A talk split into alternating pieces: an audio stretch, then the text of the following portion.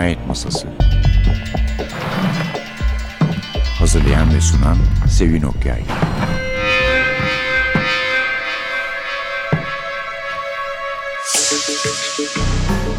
Merhaba, N T V Radyo'nun Cinayet Masası programına hoş geldiniz. Aynı zamanda bu iki bin on yedi yılının son Cinayet Masası programı. E, tabii böyle bir tarihe gelince de insan ister istemez Noel'de ya da yılbaşında işlenen bir cinayet, işlenmiş bir cinayeti konu alan kitap var mı diye düşünüyor. Ve tabii imdadımıza kim yetişti? Dame Agatha Christie bir Hercule Poirot kitabıyla. Önce bin dokuz yüz otuz sekizde İngiltere'de, Büyük Britanya'da Hercule Poirot's Christmas adıyla basıldı. Ertesi yılda Amerika Birleşik Devletleri'nde Murder for Christmas. Ama yani Noel ve cinayetin bir araya geldikleri konusunda hiç şüphe yok. Kitabın Türkçe adı da zaten Noel'de Cinayet. Altın Kitaplardan çıktı elbette. Türkçesi Gönül Su Veren. Hayli eski bir kitap çünkü. Ve belli ki ilk baskıdan çevrilmiş Hercule Poirot's Christmas. sekizinci basımı, benim elimdeki basım iki bin on beş tarihini taşıyor. Ve Altın Kitapların Agatha Christie koleksiyonu içinde yerini almış. Noel'de Cinayet dediğimiz gibi bir Poirot kitabı ama mekan olarak Miss Marple'ın mekanlarına daha yakın bir köy diyebiliriz. Yani küçük bir yerleşim. Ve Hercule Poirot da orada bir dostuna, civarın polis müdürü olan o sırada Johnson'a misafir geldiği için meseleye karışıyor. Ve cinayet işlenince dostunun davetiyle, Johnson'ın davetiyle ona yardımcı olmayı kabul ediyor ve birlikte işe koyuluyorlar ama asıl soruşturmayı yürüten kişi Sugden. Evet, bu altın kitaplardan çıkan bu kitaplar biliyorsunuz genelde Akba'nın kitaplarını hatırlatır. Çünkü işte şu karakterler vardır. Olayı çözmek için Poirot'un yanıtlaması gereken sorular vardır. Mesela burada birkaç tanesini okuyayım. Pilar'ın odada bulduğu neydi? Magdalena yemekten sonra neredeydi? Stefan konağa niçin gelmişti? Piyanoda ölüm marşını çalan kimdi? Gibi. Ve karakterler de hayli ilginç karakterler. Bu kalabalık karakterli kitaplarından biri. Dame Christie'nin karakterler diye değil de Noel işini eski malikanede toplananlar başlığı altında bir araya getirmiş onları. Cevap verilmesi gereken sorular dışında bir de Hercule Poirot'un elindeki ipuçları var. Bir lastik parçası, bir gülle, üç erkek. Şimdi ise arkadaşımız Suat Çalkivik her zaman olduğu gibi bize kitaptan bir bölüm okuyacak.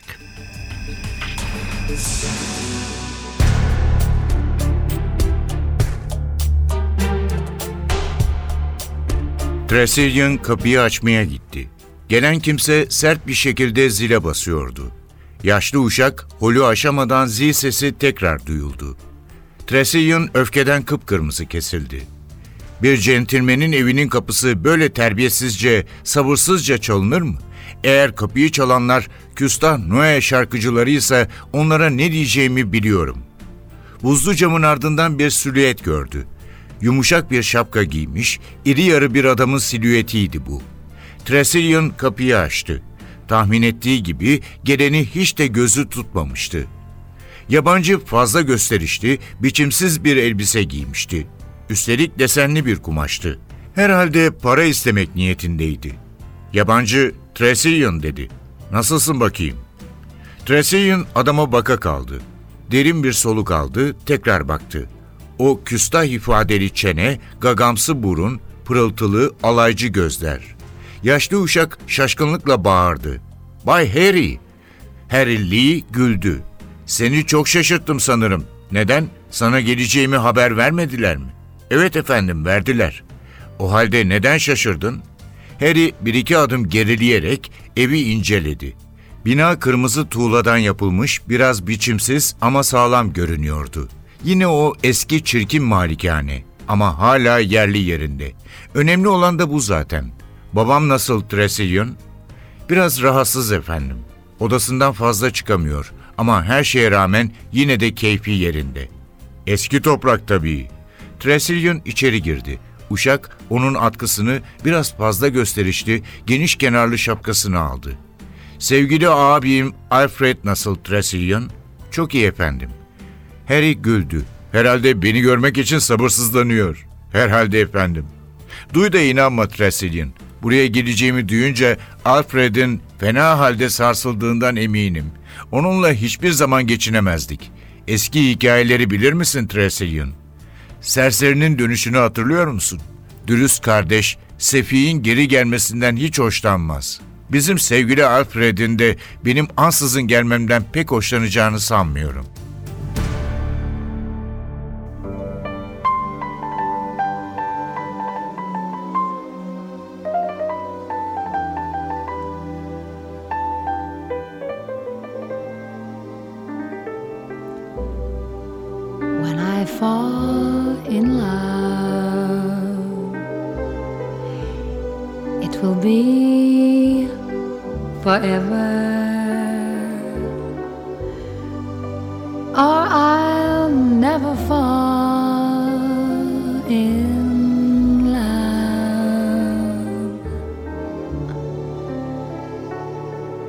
In a restless world like this is, love is ended before it's begun, and so many moonlight kisses seem to cool in the warmth of the sun.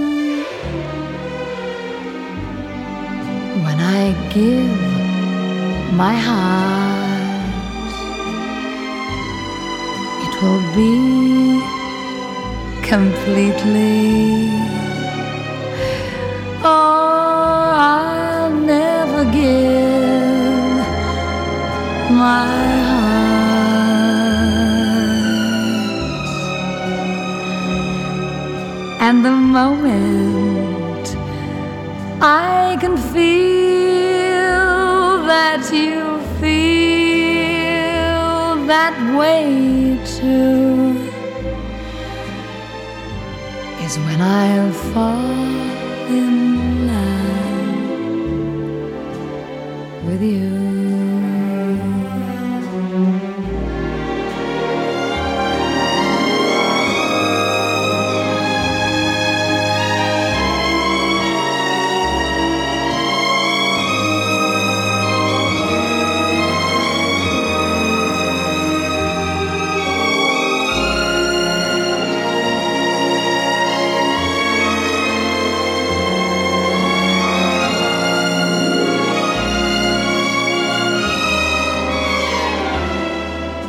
And when I give my heart, it will be completely. I'll never give my heart.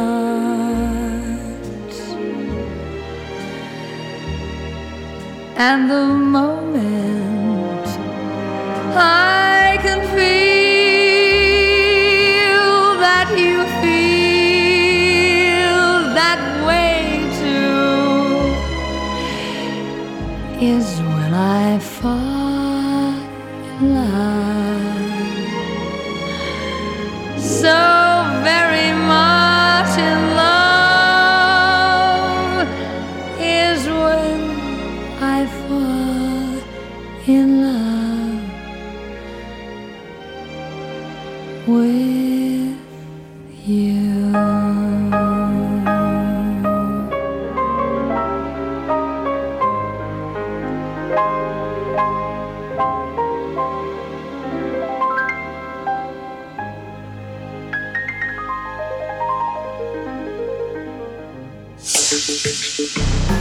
Kitabımız Noel'de Cinayet, Agatha Christie'den bir Hercule Poirot macerası. Kalabalık, çok eşyaslı, şahıslı bir kitap olduğunu söylemiştik. Şöyle ki bir defa eski malikanedekiler var. Eski malikanenin sahibi yaşlı bir adam, başarılı bir iş adamı. Güney Afrika'da çok para kazanmış elmas çıkartarak.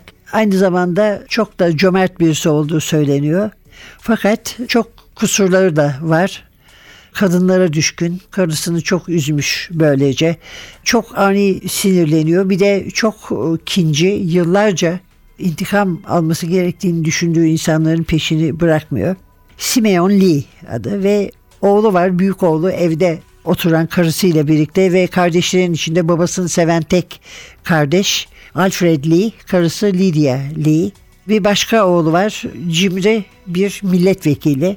Kendinin yarı yaşında bir sarışın hanımla evli, George Lee. Eşinin adı da Magdalena Lee. Yıllardır, yirmi yıldır belki o eve gelmemiş, annesini çok sevdiği için babasını onu öldürmekle suçlayan bir diğer oğlu David Lee ve onun karısı Hilda. Dördüncü oğul maceralı bir yaşam sürmüş. Babasının imzasını taklit etmiş. Paralar çekmiş. Yurt dışına gitmiş. Gene başı derde girince babasını aramış. Onu sevmeyen bir kardeşine göre dünyada girmediği hapishane kalmamış olan Harry Lee. Ve sonra sürpriz bir konuk Pilar Estravados. Beşinci evladının kızı Jennifer'in kızı. Jennifer bir İspanyolla kocasının ülkesine kaçmış ama bir yıl önce ölmüş. Babasından önce ölen tek evlat. Pilar da onun kızı. Sonra Simeon'un Güney Afrika'daki ortağının oğlu Stefan Farr var. Bunun dışındakiler de iki polis Sugden, Johnson, Tresilian yaşlı uşak, Horbury hasta bakıcısı Simeon'un, uşak yardımcısı Walter ve elbette Hercule Poirot. Rivayet muhtelif kitap hakkında, yani bazıları en iyi kitaplarından biri olduğunu düşünüyor eleştirmenlerin. Bazılarına göre de biraz zorlama bir kitap. Yani sürprizi zorlama, bir iki yerde mantık hatası var. Fakat yani buna okuduğunuz ve bitirdikten sonra düşündüğünüz zaman okurken size gereksiz gelen bazı tekrarları, mantık hatası gibi görünen şeyleri bir daha düşünüyorsunuz ve aslında öyle olmadıklarını anlıyorsunuz. İyi bir kitabı Christie'nin ama en iyilerinden biri olmasına gelince eh işte bu iddia edilemez.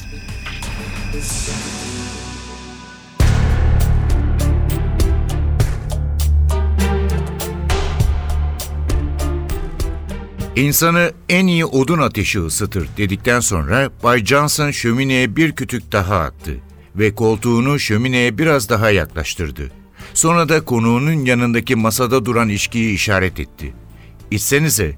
Konuğu içki istemediğini belirtmek için elini kaldırdıktan sonra koltuğunu ihtiyatlı bir tavırla şömineye doğru itti.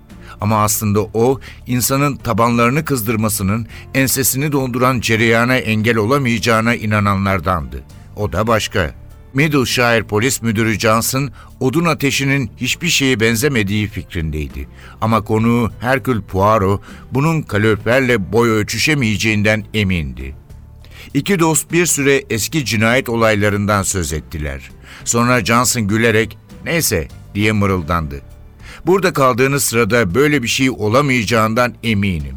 Ne de olsa Noel'de kimse cinayet işlemeyi düşünemez.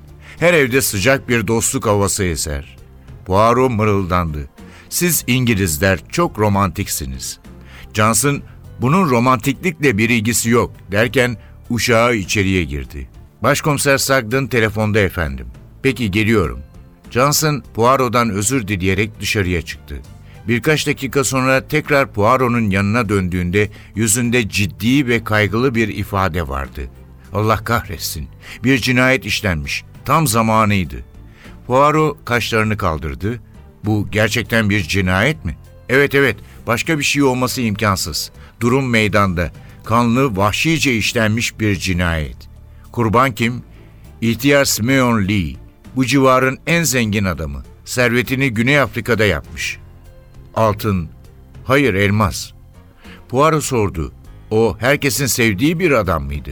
Johnson ağır ağır, "Herkesin onu sevdiğinden pek emin değilim," diye karşılık verdi. "Tuhaf bir insandı. Son zamanlarda sağlığı pek iyi değildi. Dışarı çıkmıyordu. Ben de onu iyi tanımıyorum ama bu bölgenin en tanınmış adamlarından biriydi." "Yani bu cinayet etrafta yankı uyandıracak, öyle mi?" "Evet, hemen oraya gitmem gerek." Kararsızlıkla konuğuna baktı. Poirot onun ne düşündüğünü anlamıştı. Benimle sizinle gelmemi ister misiniz? Johnson sıkılgan bir tavırla konuştu. Sizi rahatsız etmek istemiyorum ama durumu anlıyorsunuz değil mi? Başkomiser Sarkton dikkatli, becerikli bir adamdır. Yanımda çalışanların en yeteneklisi. Gel gelelim, Sarkton'ın hayal dünyası pek geniş değildir. Bana yardım ederseniz çok memnun olurum.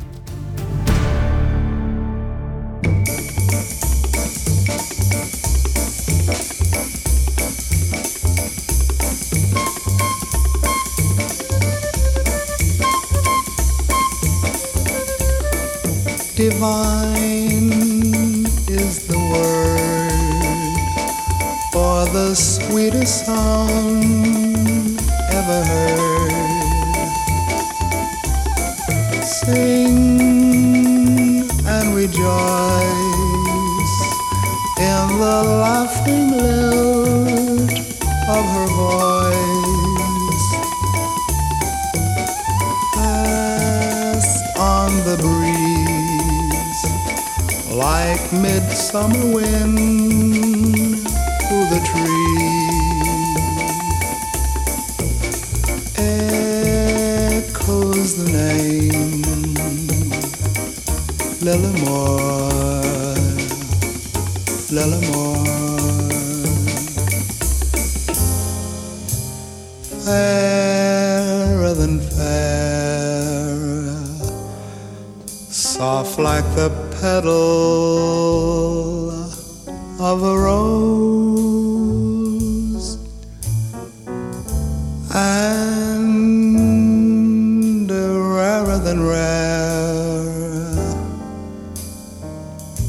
and with the time my love just grows. Sing of two eyes holding promise of paradise. Sing yet once more, Lilimore, Lilimore.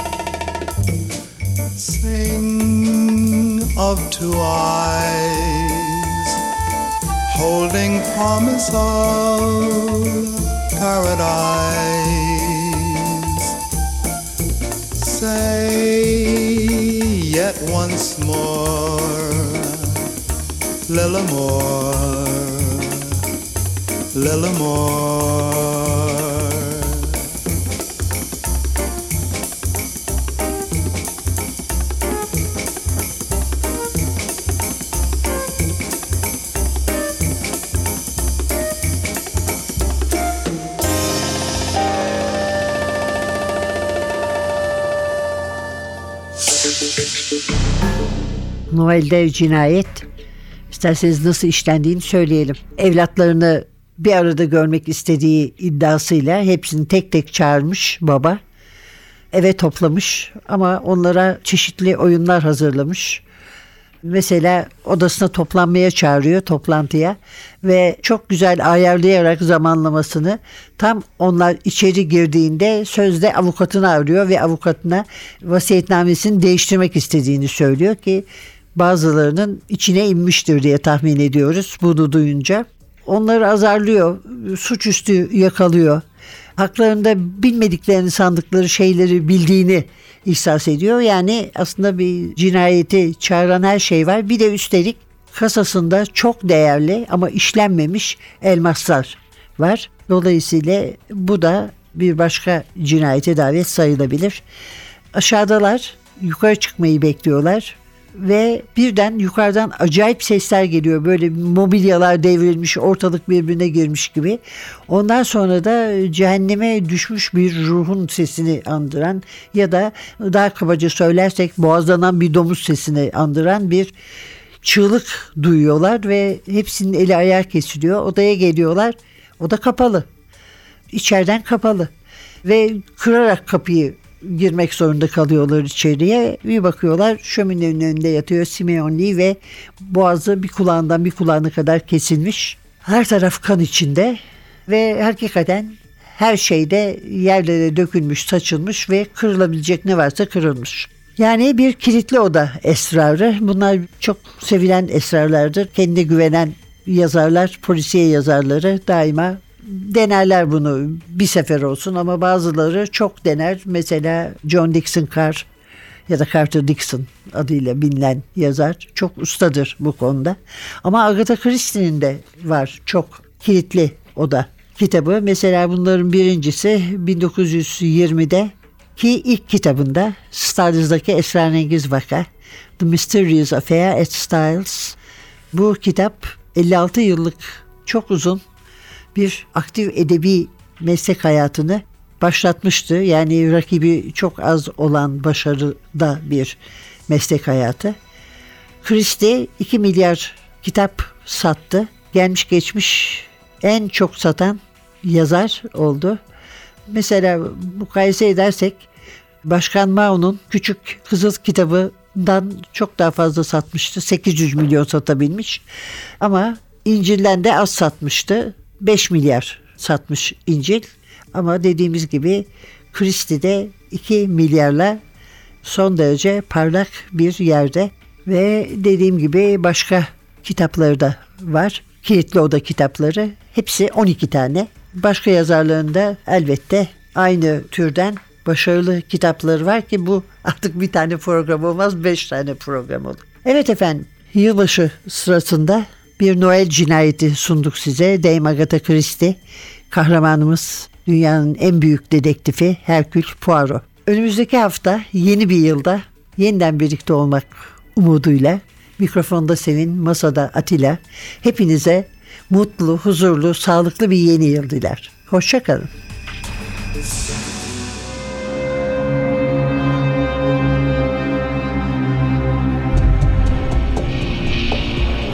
Cinayet Masası. Hazırlayan ve sunan Sevin Okyay.